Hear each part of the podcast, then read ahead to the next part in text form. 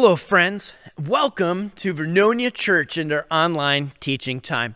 My name is Sam. I'm the pastor here at Vernonia Church, and I'm thrilled that you've joined us as we're continuing uh, through this series where we're talking about God Talks Family.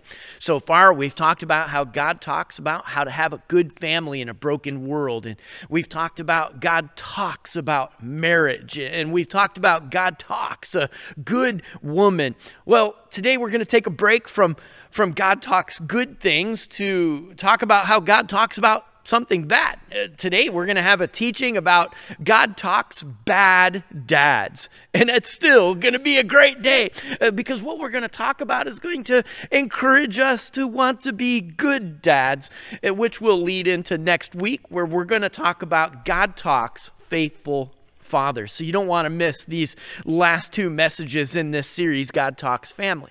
Well, I want to uh, say thanks for being here. I want to encourage you to open up your mind and open up your heart to what God might be teaching you today as we come to His Word.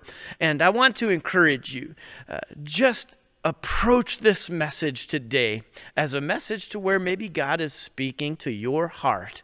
Uh, God is speaking to your mind about what he wants you and who he wants you to be as we talk about bad dads. And by the way, it, whether you're a mom or a dad or a young person, this message will apply to you. If you're a young lady looking to uh, looking to date somebody, maybe some of these bad dad qualities might be things that you'll say, well, I'm going to make sure I weed out people that seem to be like that. And, and if you're a young man, this is who you want to avoid becoming. And if you're a dad right now, uh, you might find some of the things that we talked about and go, man, I need to change some of what's going on in my life. I need to improve in some areas. And if you're a, if you're a woman, I just want you to know this, that the qualities we're going to talk about aren't just for men. I mean, these are things that could uh, make a, a, bad servant of God, a, a bad Christian, a, a, bad, a bad person in general. I mean, these will be qualities that we want to learn from someone else's mistakes in so that we can improve. So I just want to tell you that there is something here, no matter who you find yourself to be, there's something here for you. Uh, and I want to invite you please be sure to do all the things as we begin this morning that uh, that that if you haven't done them uh, that will help this online content grow and reach more people. Make sure that you're hitting like and subscribe. Make sure that you're hitting sub notification bells to uh, be alerted of new messages that come out. If you're on uh, on our YouTube, make sure that you uh, subscribe to our YouTube channel. And by the way, if you've been on uh, podcasts and you've been listening on iTunes and, and all that stuff, make sure that you leave uh, um, make sure you leave a review. Make sure you you you subscribe to the to the podcast and also want to encourage you. Maybe you can go check out the online content uh, where you could watch the video either on our uh, YouTube or or one of the other places like Facebook. Uh, just want to encourage you do all those things that help us uh, share our online content. Also want to encourage you if you know a, a of someone, a friend, someone you love, someone that cares about you, someone that you care about, and you would like to bless them with this message, be sure to send it as a as a private message. Send a link. Uh, be sure to share it. Uh, be sure to use this in a way that will help other people. That that uh, that, that way you can help us, help the people in your life, and bless them with these messages. All right, with all that out of the way, let's pray together. Let's invite God to teach us about bad dads today. And let, let's invite Him to teach us so that we can maybe think about what it takes to be a good dad on the other side of, of, of that. Let's pray together. Father in heaven, we come before you. And God, we ask that you bless this time that we spend getting into your word. God, I do pray that you will help us to know you more because of it. Help us to become better fathers. Help us to become better dads. Uh, help us to become better and more faithful servants and followers of Jesus. And God, I just pray that you'll be at work in the lives of everyone joining us here. That God, you will encourage, that you will teach, and that you will draw us close to your heart uh, uh, because you, God, are our Father, and you are our Heavenly Father and our good Father, and you draw us near to you. I pray, God, that you would just be at work in us as we come before you in your word. It's in Jesus' name we pray. We all said together, Amen. Well, let's dive into this message this morning. We're going to be talking about bad dads, like I said. And, and I want to begin with a, a little story. You may have heard the story about the two flies that were flying around and they come across a picnic. And these two flies were hungry, so they kind of look around the picnic and they find for themselves a piece of bologna. And they, they go down and they eat up that bologna and they eat their fill and they're kind of thirsty, so they fly over to a well and and they they have eaten and they've gotten a little bit of water and they're hanging out on the handle of the well. And one of them decides after a while that uh, he's had enough of just hanging out and he's going to fly away. And so he flies up and he flies a couple of feet and then he falls down, drops down dead. Oh man. Well, the other fly, kind of surprised by that, said, "I'm out of here." And he he goes and he flies up up and he goes a few feet and he falls down dead too. And the moral of the story is when you're full of baloney, don't fly off the handle. oh man. Uh, as a dad, I have taken it on myself as an important role that I need to tell bad dad jokes to my kids. Uh, I don't know if any of you dads out there like bad dad jokes. I just, I, I don't usually memorize them. I find them, I look for them, and I share them. Or if I hear one, I'll share it. And my kids are always groaning, Dad, you know, come on.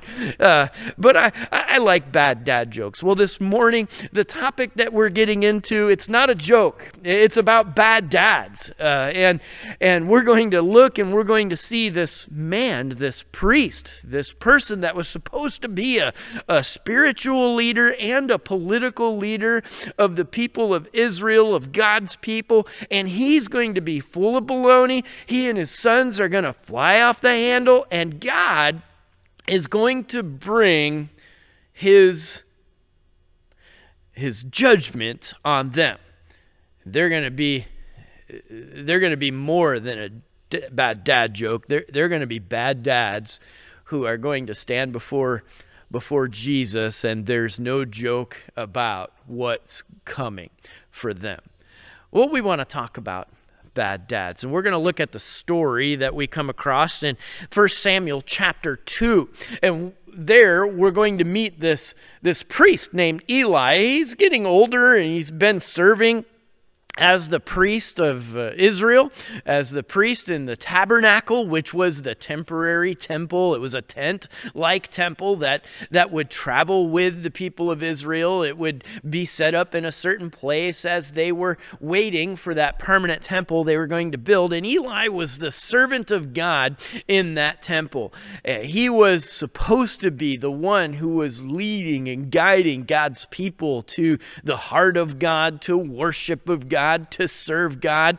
And he was also at the same time called a judge. Now, before Israel had kings and before they had other kinds of leaders, they would be led by prophets or they would be led by great men who would be given authority of leadership and who would lead as a judge of Israel. And so this fellow named Eli had both of those roles. Now, Eli is going to be a guy who we might question he had the roles, but he didn't have the heart. I think he had the role of a priest, but he didn't have a heart for God. I wonder how much faith he had, or how much, uh, how much in terms of a personal walk with God he had at all, because it seems like he just took his positions for granted and he committed crimes in those positions, and he w- would definitely allow his sons to commit crimes, and he would let those those sons do what they were going to do unchecked. Well, we come to 1 Samuel chapter 2, and in 1 Samuel chapter 2, the whole point isn't so much to highlight Eli and his sons, although it does happen. The whole point is to contrast who they are, their wickedness, their lack of faith, their lack of a walk with God, uh, to contrast them with this young man named Samuel who God was raising up, who would be a faithful priest, who would become a judge, uh, who would who would serve God faithfully and bring about God's will and seek God's heart and and walk with God all uh, of his days. Well, we come to this story and we see this contrast, but I want to focus not so much on Samuel today. I want to focus on Eli and his sons. And let's talk about how Eli was a bad dad. Now, I'm not going to read the whole story in chapter 2. If you were to open up a Bible or a Bible app, open up to 1 Samuel chapter 2, verse 12 to 36, you could read that story and you will see what's happening there? I mean just sort of a by way of a summary what we see is that eli had these wicked sons. The scriptures will actually say they were wicked and they were evil and they did evil in in god's sight. And what they were doing among other things is they were stealing portions of the of the sacrifices that were meant to go to god and that were meant to go to the people. Now one thing we need to understand and we often picture the sacrifices that are happening in the temple and the tabernacle of the Old Testament, and we think of them as bloody affairs, and, and we forget that a lot of times those sacrifices were to be done, and then following those sacrifices would become the context of like a, a barbecue. It would become the context of a, of a family dinner. If I, you or me brought sacrifices to the temple, we would bring our lamb or our sheep or our cow or our goat, whatever it is we were bringing. And, and what would happen is that thing would be sacrificed. Some of the portions would be given and burned over uh, as, a, as a thank offering or as a sin offering or whatever kind of offering it was to God.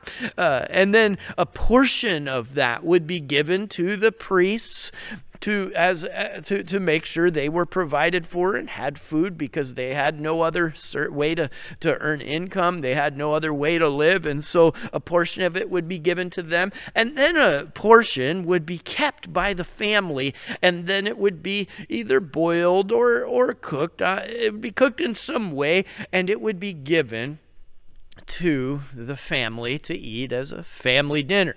Well, what was happening was uh, these people were bringing their sacrifices, and and the sons were coming to the people who were bringing sacrifices, and they were they were forcing people, sometimes by force, by threat of force, to give them the portions that were supposed to be going to both God and the other families, and they were eating it. They were getting fat on it, and even Eli was in on it and and we see this this story that pretty much amounts to an ancient version of corruption and embezzlement. And, and and we see these guys and they're basically stealing from God it's stealing from people. And not only that but they were also committing all kinds of other sins. They were they were having affairs with women who were working in the temple and and they were sleeping around. And everybody knew about the wickedness of Eli and his sons but people were afraid of Eli and his sons because they had power and authority and position, and they were using those to to basically blackmail people and to uh, embezzle from people and to they, they were doing all kinds of bad things. Well at the meantime you had samuel and he's growing up winning the favor of the lord and the favor of people and, and he just sort of gets a quick highlight in the story as you look at this portion of it. And there's this time where a man of god he comes to eli and he says to eli this is what the lord says. Didn't i give your family a good position to serve me and to serve others. Didn't I save your people out of Egypt when I brought them up out of Egypt and saved them from Pharaoh?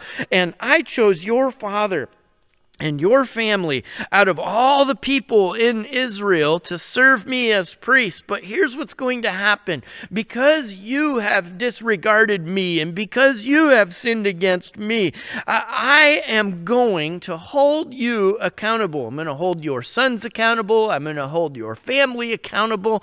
And uh, in fact, what's going to happen is I'm going to make it so that you will lose your power, position, and authority, and your whole family for generations to come will lose it as well. You'll not grow old you, uh, and, and have these positions anymore. You're going to become sort of, well, uh, you're going to become marginal when it comes to the service of God uh, and and the service in the t- tabernacle and the temple, and you're going to become marginal, and your family's going to become marginal. And just so you know that I'm going to do this, I'm going to give you a sign, and the sign is that uh, you both of your sons are going to die on the same day, and when that happens, I'm going to raise up for myself a priest who's going to be after my heart, who's going to serve me, who's going to bring about my will and establish my house and and he's going to be someone I'm going to prop up rather than you and and your family. Well, God basically throws out everything that Eli needs to hear. If you follow the story later on, you'll see that God brings about exactly everything that he said he would. Now, one thing I left out of the story that uh, that I do want to make sure I mention is that we're told that Eli had a conversation with his sons. And and I want to warn you not to make a mistake because when Eli talks to his sons, he says, "What's this I hear about you doing all these bad things? And, and what's this I hear? People are talking about you. And what's this I hear about how bad you are? You could make the mistake to think that maybe Eli is is actually giving a real rebuke to his kids. But Eli will leave it there. And, and what it says is that his sons had no regard for what he said. They did not care. And that God had decided that he was going to take their lives. And it was over. Well, we see Eli. He's this bad dad. And last week we did a top 10, the top 10, uh, top 10 qualities of a good woman. Well, this week I want to do another top 10. And I want to do a top 10 from this story, the top 10 qualities of a bad dad. And so let me just start working through those top 10 that we see here in the story. The first one is this uh, number one, bad dads, they focus on the wrong job first. Bad dads focus on the wrong job first. It can be easy to do as a dad to focus on the wrong job. As guys, a lot of us are really task oriented, we're goal oriented. We like to uh, accomplish something and see something done. And being a dad, it sort of can become this abstract position where there's not a lot of goal oriented things. And so it can be easy to focus on something else. It, can be easy to focus on a project. It could be easy to focus on a job and a career. It can be easy to focus on progress uh, that we can we can see rather than being there for your kids and being a father and being a dad. Uh, it can it can become this thing where we become so results oriented that we go looking for things that show results rather than focusing on the job that we have as a father loving and showing grace. As a father, we want to uh, make sure that we're showing our kids the love of the Heavenly Father that He has for us. And, and sometimes dads will focus on the wrong things. They'll become workaholics and focus on work. They'll become focused on a hobby because, you know, uh, catching a fish or, or getting that trophy on the wall. Th- those are, those are measurable things and goal oriented things and accomplishments that we can see. And it's hard to think of the idea of something that never ends as a father, uh, something that never ends. That's hard to see the goals reached. It's hard to see the tasks that, that we've accomplished, but we want to not become like Eli, who, who maybe, I, I don't know, maybe Eli was so focused on his role as a, uh, as a politician. He was so focused on his career working at the temple that he he neglected his own family and his own kids. He was focused on helping other people worship God, even though I don't think he had much of a personal uh, relationship with God, which I think is possible. It, it, can get, it can happen where even a, a pastor can become so busy doing the work of the church that he forgets to have the, the relationship with God that the people of his church he's teaching them to have. That can be an easy situation. And it seems like maybe Eli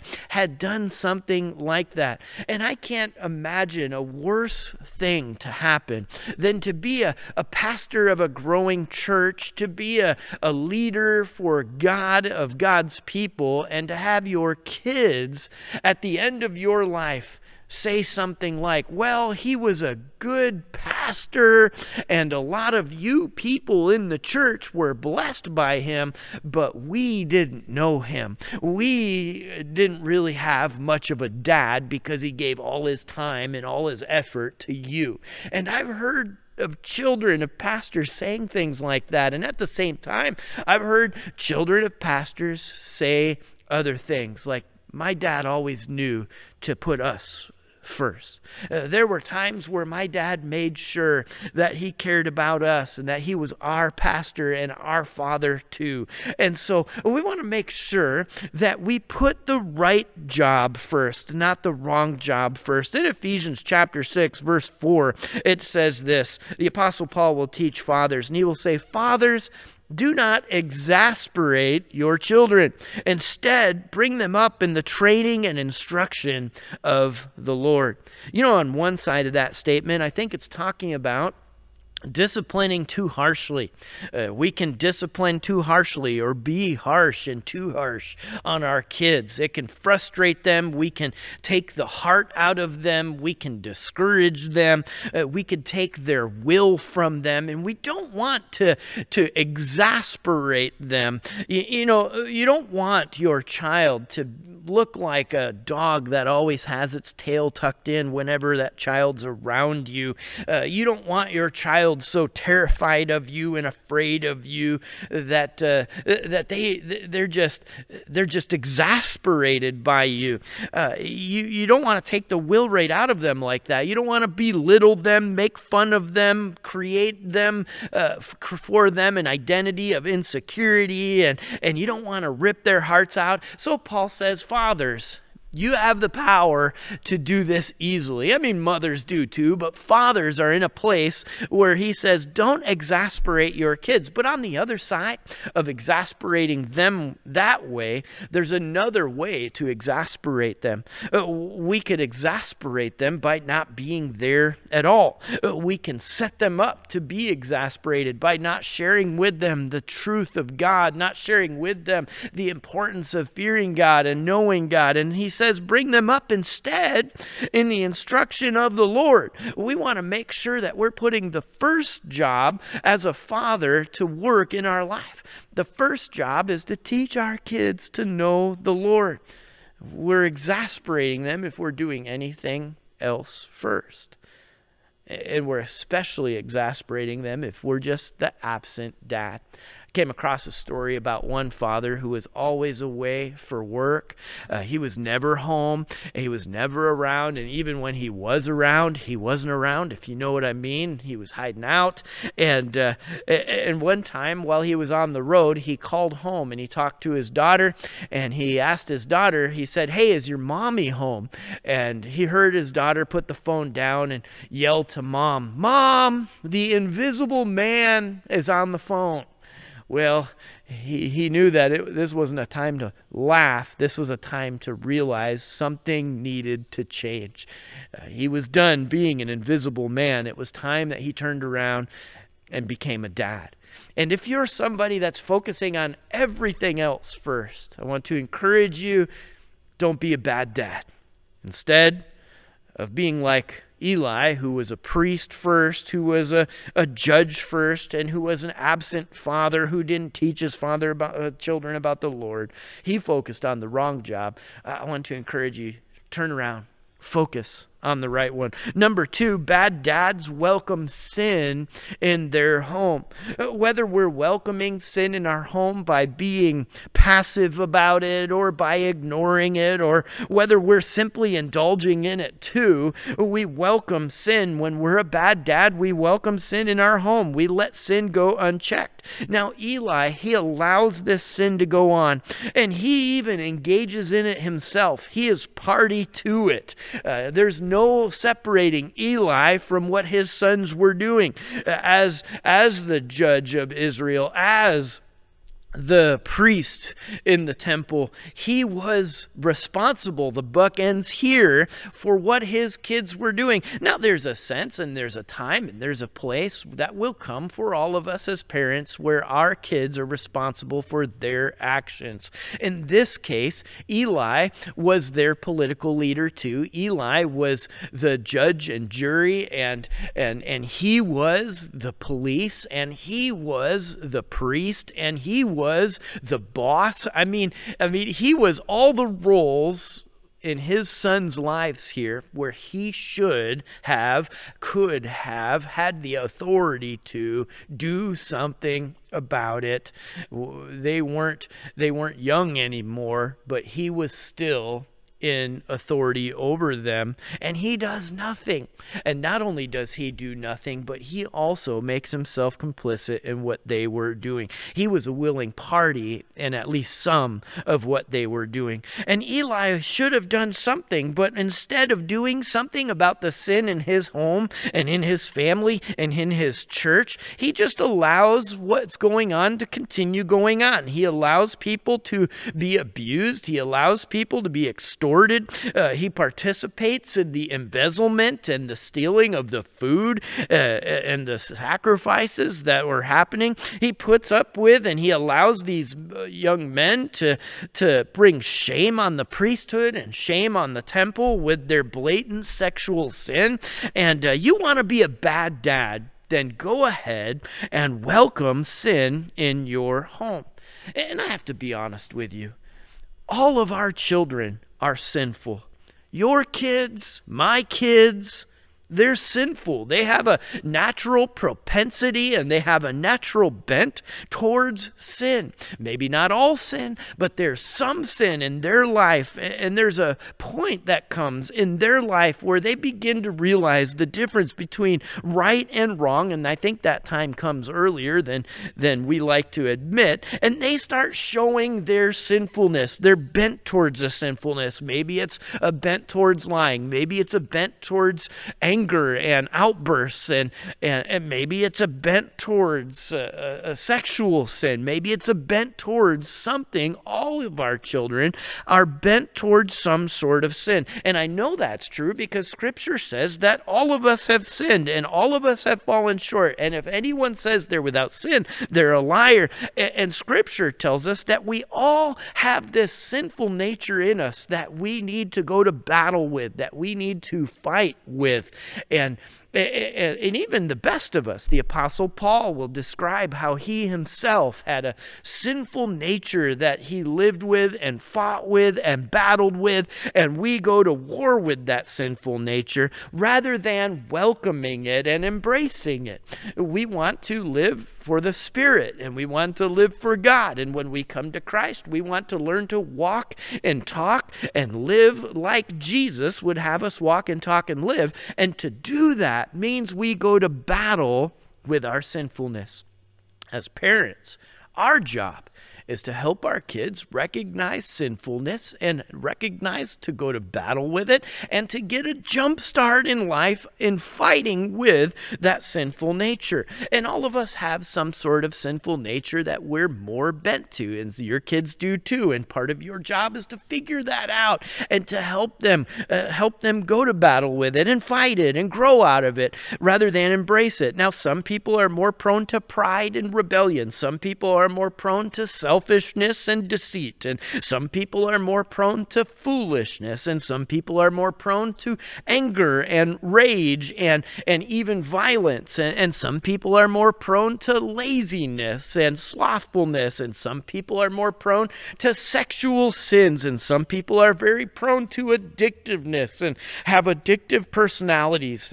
And part of our job as Christians personally is to do some soul searching and say, what are the things that I'm prone to? And what are the things I need Jesus to forgive me for? And, and what are the things that I need to repent from, to turn away from, and to go to battle with in my own personal sinful nature? And then, as fathers, we're to look at our kids and have the same conversation with God and the same conversation with ourselves and the same conversation with them. They have a sinful nature too. And as a parent, it's important that we see that sinful nature, teach them about that sinful nature, teach them they need to fight that sinful nature. And as a Christian dad, part of our responsibility is to teach our kids that fighting that sinful nature is a part of walking with the Lord. Now, our world today has taken a completely different approach to the sinful nature. In fact, it would even it would even question whether there is such a thing as a sinful nature or not. The, the world's philosophy and psychology will tell us to teach our kids to embrace their sinful nature, to accept that that's who they are, and to live in pride of their sexual uh, and sinful nature. It will teach them to live in pride of their uh, addictive nature. It will teach them to live and to embrace the, the foolishness of their of their sinful nature. I mean, the the world will teach a completely different perspective, and they will say, "Oh, that's who you are. Just run with it. Just be who you are." And then the world's philosophy will turn around, and it will call what God calls sin immoral or unjust or wrong. It's interesting how the world is turning in to just what Jesus said it would turn into, where it would become a place where men call good evil and evil good.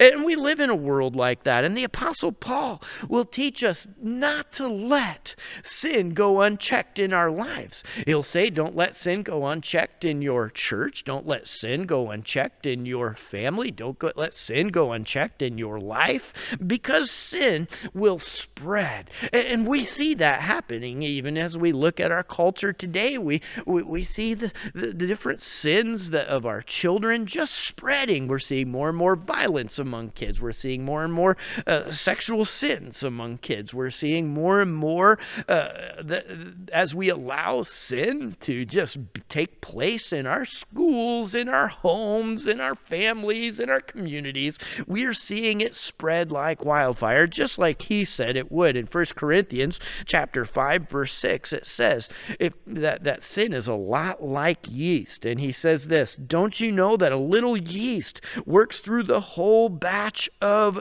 dough?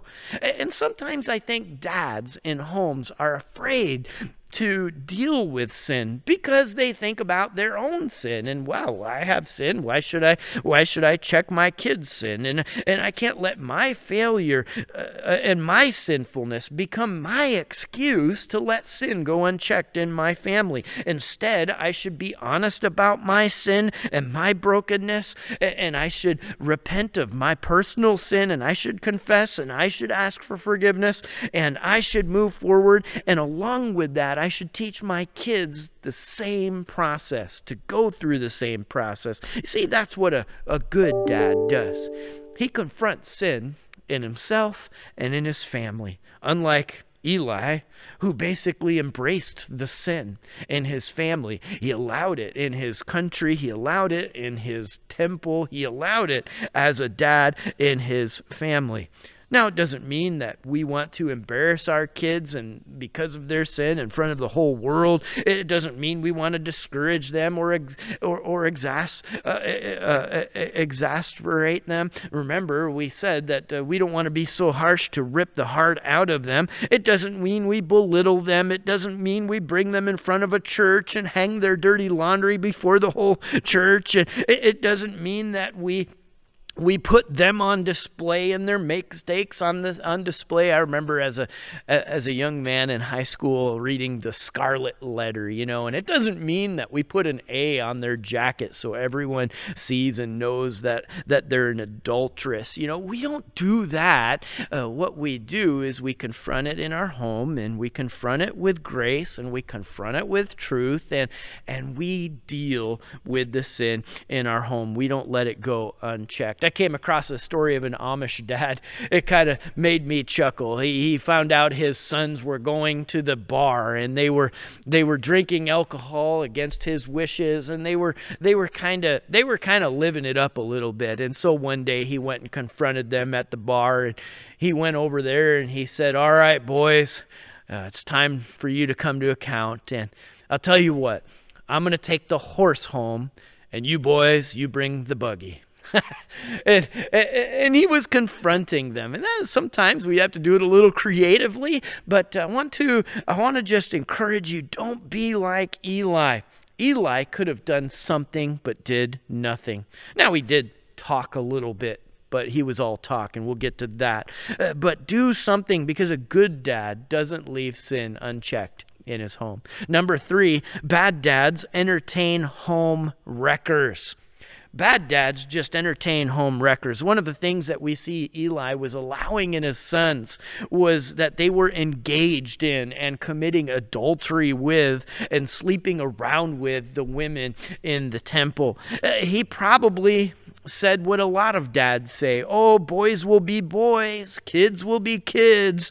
Uh, and he didn't really deal with what was going on there. He didn't confront it, uh, at least not, not in any way that had meaning.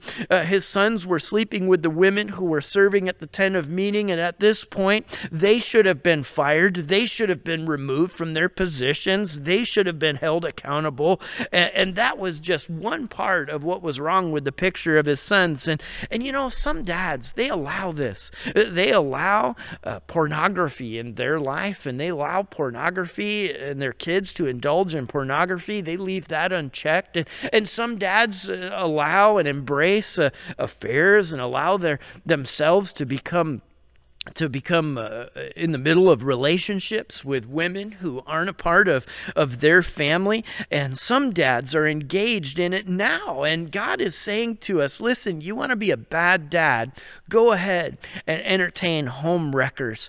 Uh, God's going to hold accountable Eli and his sons here. And, and God warns us over and over and over again about the danger of home wreckers. If you don't believe me, just someday take some some time and read Proverbs chapter 7. Proverbs 7 is a story of a young man who gets sucked in by a home wrecker, a young man who, who, who gets sucked into adultery. And there is a clear and obvious warning in Proverbs 7, almost as if God has said, I have set up so that, so that some things happen and go into motion once, once a, a young man uh, go, goes down this path.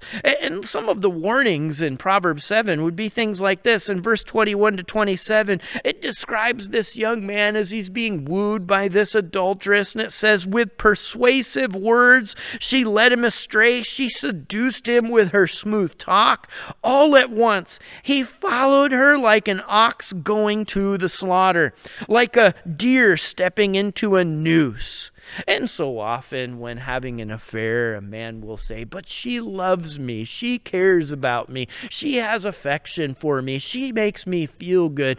And what you need to do in those moments where you're getting those feelings is rather than reciprocating feelings of love, you need to realize that this woman hates you and hates your family because she is looking to destroy you. This is what's going to happen. Like a deer stepping into a noose, uh, like an ox going to the slaughter. In verse 23, it says, Till an arrow pierces his liver, like a bird darting to a snare, little knowing it's going to cost him his life. Now then, my sons, listen to me. Pay attention to what I say. Do not let your heart turn to her ways or stray to her paths. Many are the victims she has brought down. Her, slay, her, her slain are a mighty throng. Her house is a highway to the grave, leading down to the chamber of death. You know, bad dads. Bad dads welcome homewreckers. Bad dads go have affairs. Bad dads invite their children to do the same. Bad dads say boys will be boys, but a good father, a good father is going to say, My sons, don't go down that path. My sons, don't be taken in by the home wrecker. Now, Eli must have never had that conversation with his kids. He must have never taught them before the fact. Uh, he had a few things to say afterwards. Oh, everybody's complaining about you. Uh, but but he didn't move. He he didn't do a thing. He didn't lift a finger to try to bring about a change. But a good dad, a good dad makes effort. Number 4, bad dads don't invest in spiritual leadership. They're not invested in their own spiritual life just like Eli wasn't, and, and they're not invested in the spiritual life of their kids. But Deuteronomy 6, God tells us you be invested in your kid's life as a dad. It's not your wife's job, it's not a woman's role, it's a man's role to be invested and to make sure your kids are learning about the Lord. In Deuteronomy 6 6 to 7, it says, These commands I give you today are to be upon your hearts. Impress them on your children. Talk about them when you sit at home and when you walk along the road and when you lie down and when you get up up, make sure that you're sharing with your kids that they need to walk with the Lord and know the Lord. Eli showed his kids what it meant to be a hypocrite, to be spiritually empty while at the same time being employed as a spiritual leader. He didn't say, Follow me like I follow Jesus. He couldn't say that because he wasn't following Jesus. He simply didn't follow Jesus, and then he didn't teach his kids to do it either. Well, bad dads, they don't invest in spiritual leadership. Number five, bad dads are talkers and feelers only. And this is where I think Eli was. He might have had some, he might have had some feeling when he talked to his boys about what they were doing. Uh, eh, but and he and he did talk to them, so we got to give them him a little bit of credit. But I don't think we give him much.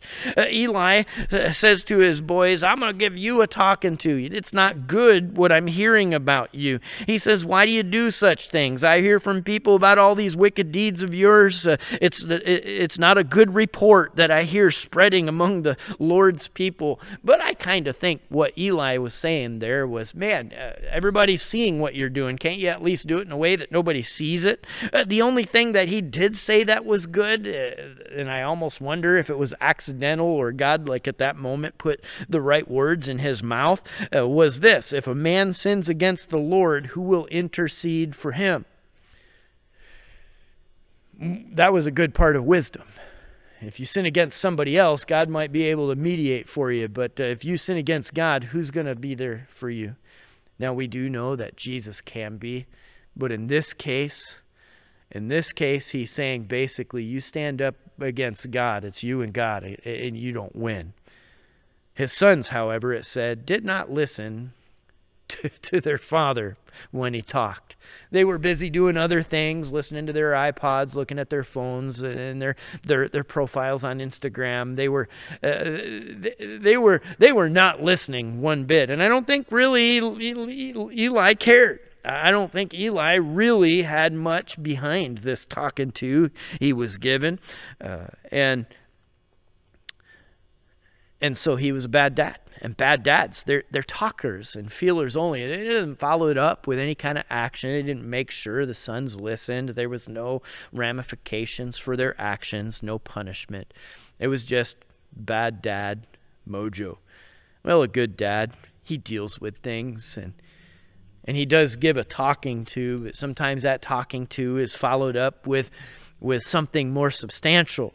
Uh, and, and I'm not talking about an empty talk with, with, with empty feelings. We're talking about something that makes a difference. Well, number six, a bad dad makes excuses. You can almost hear Eli saying, well, well, I can't control what my kids do. How could I be responsible for it? And, and some parents, especially dads, rather than dealing with problems in their family, they defend them and they excuse them and they downplay them and, and they avoid acknowledging them. Or if someone actually gives a report about his sons. Instead, he'll, he'll attack the person giving the report. And, and rather than dealing with the sin in his children, he protects them from the ramifications of their sins. He, he protects them from the ramifications of the mistakes. And, and he tries to defend them to other people who call him out. And, and bad dads, they, they become complicit in the failure because they've been excusing the failure over and over and over again. A bad dad, he makes excuses, but a good dad,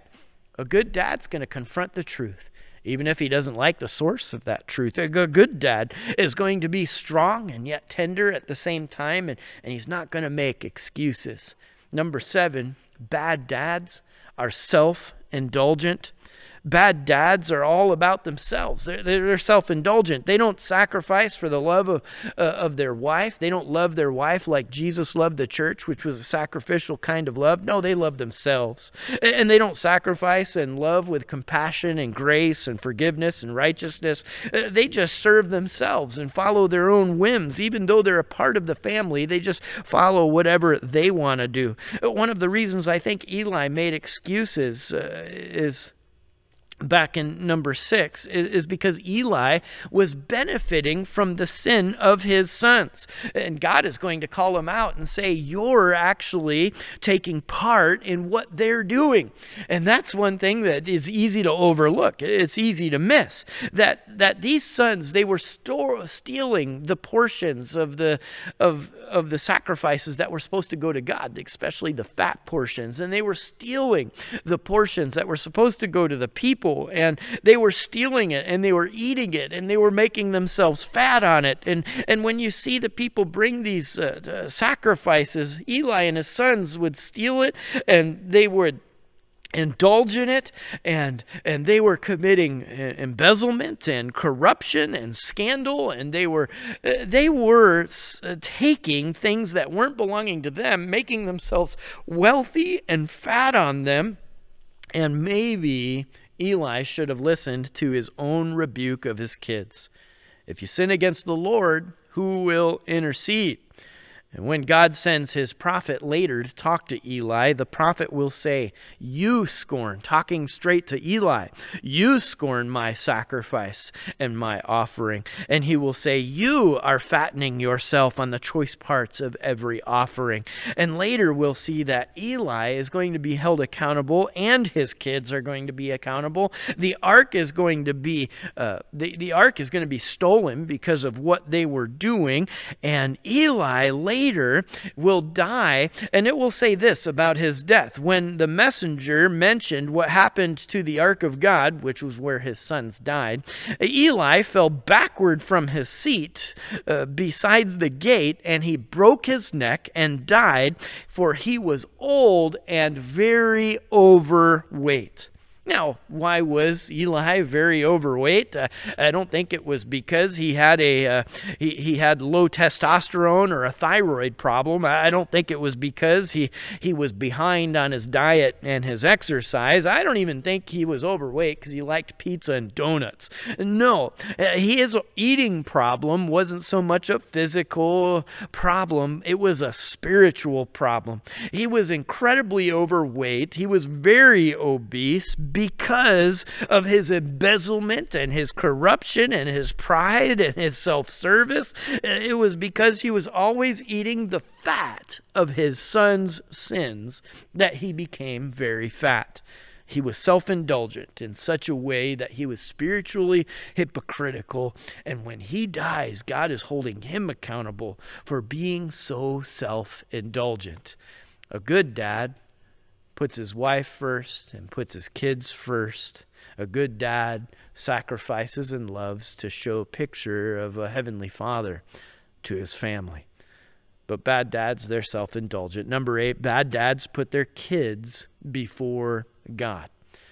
Now, there's an order of things the Bible will teach us, a spiritual order in relationships that we have.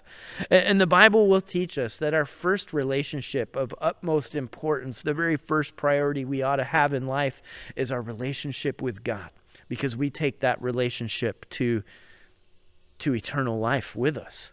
That's the most important relationship we can have. And our second most important relationship is our relationship with our spouse, with our wife. God wants us to love our wife like Christ loved the church. And, and that should be our second most important, second most valuable relationship. If there's any other relationship that's either that relationship is out of order and your spouse is before the Lord or, or, or, or anyone else is in there between those relationships between us and God and us and our spouse, then, then those relationships are in the wrong place. And then, third behind it comes our relationship with our kids. God wants us to raise our kids and love our kids and show our kids the love of a heavenly father. And that's the order of relationships we ought to have. But Eli was putting his kids and his sons above his spouse, and Eli was putting his kids and his sons above God. In fact, God is going to say through the man of God that comes to him in 1 Samuel 2:29, he says, "Why have you given your sons more honor than you give me? For you and they have become fat from the best offerings of my people Israel." On one side, I don't want to neglect my children and and blame it on God uh, for my relationship with God, but on the other side, I want my children to see me have a relationship with God and know that they come they come after my relationship with God and after my relationship with my wife, and I want them to know uh, and to learn from me and my example as I love Jesus and follow Jesus. And so a good dad, a good dad will have the relationships in the right order. But a bad dad will put the kids before God. Number nine, bad dads don't repent. Bad parents, especially bad dads, they never confess their sins. They never confess their sins to their kids, or they never tell their kids, I was wrong, I made a mistake, I, I, I brought this on our family because I did this or that. They, they never admit their sins and they never apologize. They don't apologize to their spouse, they never apologize to their kids, they're never honest about themselves, and they never follow it up with repentance. They, they never turn around from their brokenness and turn around from their sin. A good dad, a good dad repents. A good dad uh, will not say, We all have sinned. That's true. But I want to repent from my sin. I want to turn my life around and away from my sin. And I want to walk in a new way and, and in a way that I'm growing in my walk with Jesus. I want to walk in a way that puts down past mistakes and becomes something new. A good dad repents. Well, Eli never changed, even after he was warned. He was passive about these warnings that God gave him. Uh, God warned him, and he was like, Oh, well well, I guess uh, I'll just go to hell. Oh, well, I, guess everything's just going to be bad. God is judged. I will just stick with that. Uh, but what can a person do? Well, a person can repent. A person can repent and maybe hope God will turn around his judgment that he's already given to Eli kind of like he did with Nineveh. The story of Nineveh is the story of a very wicked city that God would send a prophet named Jonah to. There'd be this big fish story that goes with the, the, the story. But if we jump to the very end of that story, you know, Jonah was sent to this wicked city to announce judgment that was coming. Uh, Jonah would go around and tell the people of this wicked city that God was bringing judgment. And the king of that city, in a surprising twist, will decide not to get mad at the prophet, not to get mad at the messenger, but he would decide we need to repent as a people. He calls all the people in the city to repent and to pray and to change their ways. And he says this in Jonah 3 9 to 10 Who can tell? Perhaps God will change his mind and hold back his fierce anger from destroying us. And when God saw uh, what they had done and how they had put a stop to their evil ways, he changed his mind and did not carry out the destruction destruction he had threatened. And, and I just imagine if Eli heard the judgment and he decided to repent and change things and he decided to, to take charge of his sons and put them in their place, that maybe God would have relented from this judgment, but he doesn't. He just sort of rolls over with it and says, Well, I guess we're just going to be a bad family. I guess we're just going to take whatever comes our way. I guess we're not going to repent. But a good dad, a good dad says, I'm going to repent. I'm going to change. And I'm going to I'm going to turn to God. A good dad is going to say, kids, I, I want you to know I made a mistake. but I also want you to know I'm going to I'm going to turn around and, and do the right thing. And number 10, bad dads will be held accountable. I think more than moms.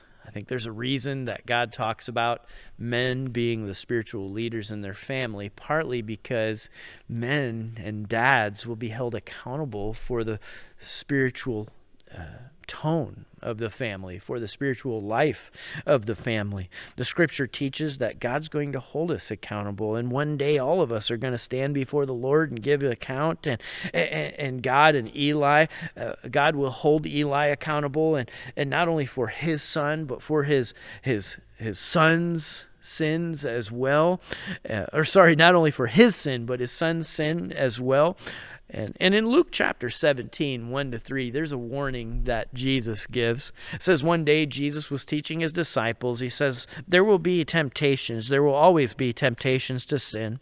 Uh, but what sorrow awaits the person who does the tempting?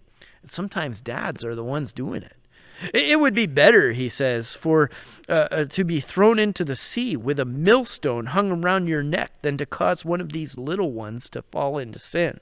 So watch yourselves. If another believer sins, rebuke that person. And if there's repentance, forgive. And what he's basically saying is be a dad. Be a dad who watches yourself. Be a dad through whom the temptations don't come. Be, be a dad who sets an example. And be a dad who rebukes and forgives. Be a dad who repents and encourages repentance. And so we've talked about 10 ways to be a bad dad. And the message here is this don't be a bad dad. Yes, Jesus gives grace. And as we went through these 10, maybe there was a place where you went, man, I, have been a bad dad.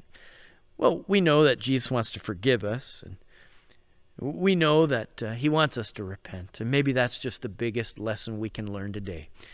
That maybe for all of us, there's a time where we need to come to our kids and say, I'm sorry, I was a bad dad uh, I was a bad dad at this point or that point, and I was a bad dad. And, and you know what? I'm going to repent and continue to let Jesus make me better. And I'm so grateful to know a perfect Heavenly Father who's a good Father that we can learn from and, and who I have to, well, to, to learn from His example. And Jesus gives us the opportunity to know a fresh start. I, I want to encourage you don't be a bad dad, but be a, a good one. Eli was full of baloney, and Eli died, and so did his sons. Uh, but we want to be dads with substance, good dads, dads who show our kids and our wives what it's like to know a good father. And next week, we're going to talk about faithful fathers. So be sure to join us next week for part two on dads as we talk about faithful fathers together. I'd like to invite you to pray with me. Father in heaven, we're so thankful that we know you, uh, this faithful Father in our life, that we know you and your grace and your compassion and your forgiveness, along with your teaching and leadership and your call to uh, repentance and along with your word that exposes our sin and our need for Jesus. And, and God, you are this faithful Father who cares about every aspect of our lives. Not so that you can pick on us or discourage us, but so that you can draw us to yourself and draw us to heaven with you. God, I pray that you'll help us become faithful fathers. Pray that you'll teach us, that we will learn from the mistakes of Eli and go a different way, and we will learn from you, this good Father in our life.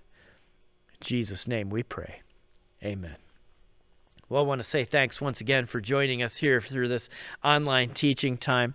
Uh, if this online teaching time has been a blessing to you, maybe you want to give and you want to help support it. I want to say thank you to all of you who've been giving and supporting our ministry, our online ministry, our in person ministry. I want to say thank you to you because you have been making a difference here in Vernonia Church. Uh, we've been we've been at work here. We've been working hard to make sure we get the message of God's word out, to make sure we get it to you, to make sure we get it to our community. And uh, man, we've been busy about the Lord's work as a church, and you've been a part of that as you've been giving. I want to say thank you to those of you who are giving, and maybe some of you you're. Uh, you'd like to join us in giving. Now, every week for the last several weeks, I've had a conversation about giving to a, in, a, in a certain ways. And uh, this week, I want to encourage you uh, and challenge you to think about two ideas. God calls us as Christians, if you're in Christ, He calls us to a couple of things. One of them is to serve Him, and one of them is to give to, to the work that He's doing and uh, to, to give uh, for many reasons. Some of them, one of them is it directs our hearts to worship Him because what we give to, we care about. It, it kind of moves us and moves our heart. And so often I've heard people say, well, well, I don't I don't give financially, but I, I serve and I can substitute one for the other. But I want to, I want to uh, just dispel a, a, myth that I've heard so many times. Uh, and the myth is this that we can substitute our serving with giving, or that we can substitute our giving with serving. You see, God calls us to do both. And when I serve in my church, or when I serve at a soup kitchen in Jesus' name, or when I go out and serve, that's my ministry. And God calls me to be a minister and to do ministry. When I, as a pastor, serve at the church, uh, and, and even though it's my career, my career is serving in the church, that's my ministry. And God calls me to ministry. And none of us can substitute our ministry from our call to give even as a pastor, God calls me to give. And so I make sure I'm giving financially, giving faithfully, giving regularly, and giving substantially and giving obediently. I mean, that's what I'm called to do as a Christian and as a Christian pastor. And uh, I just want to encourage you. It's just a, a, mind change or a mind shift. I want to dispel a myth that I've heard out there among God's people that, uh, that, that we can't substitute one for the other because they're both an important part of our walk with Jesus. And so, to those of you who are giving and you're giving financially and you're giving faithfully, I want to say thank you for serving and for doing what God has called you to do. And I want to welcome any of you who want to join us in doing that. If you'd like to do that, you can go online at any time at www.vernonia, that's V E R N O N I A, dot church. And there's a give tab at our website. You could set up giving in any way, shape, or form on there. And uh, you could give just a dollar, a dollar a week, or you could give more substantially. You could set up tithing where you're doing 10%. Uh, you could set up more than tithing. You could do whatever you want to do in terms of giving to Vernonia Church. And I just want to say thank you in advance for those of you that are doing that. Well, one more time, I want to pray before we close up this teaching time. And what I want to pray about is the ministry of Vernonia Church. I want to pray that these messages will continue to go out and to bless people, and uh, especially a message like this that will help that will help us recognize the bad dad in ourselves and maybe make a change. Uh, and, and let's just pray for the work that we're doing as a church to get God's word out there. Let's pray together. Father in heaven, I just want to pray for Vernonia Church. I want to pray, God, that you will help us as a church to continue to serve you faithfully, to preach your word faithfully, to teach and learn from the scriptures faithfully, and to repent faithfully. God, I, pray that you will help us as a church to minister faithfully, to serve faithfully, and to give faithfully. I want to pray, God, that you will help the ministry that we're doing to reach more and more people with the message of the gospel. We pray that people will come to know Christ because of what we're doing. We pray that that fathers will become better fathers because of what we're doing and and that that, that we will become good fathers rather than bad dads, that we will become faithful fathers rather than bad dads. I, I, pray that you will help us as we teach and preach to, to reach new people for Christ who will come to know you as their heavenly Father for eternity through their faith in Jesus Christ. God, I just pray that you'll be at work in this ministry. And it's in Jesus' name we pray. Everybody said together, Amen. Well, I'd like to uh, encourage you to join me. We'll finish up today by declaring it's been a great day on the count of three. One, two, three. It's been a great day. And I hope you have a great day, and I hope you have a great week as you try to be a good dad. And I'll see you next week where we're going to talk about faithful fathers. Have a great day.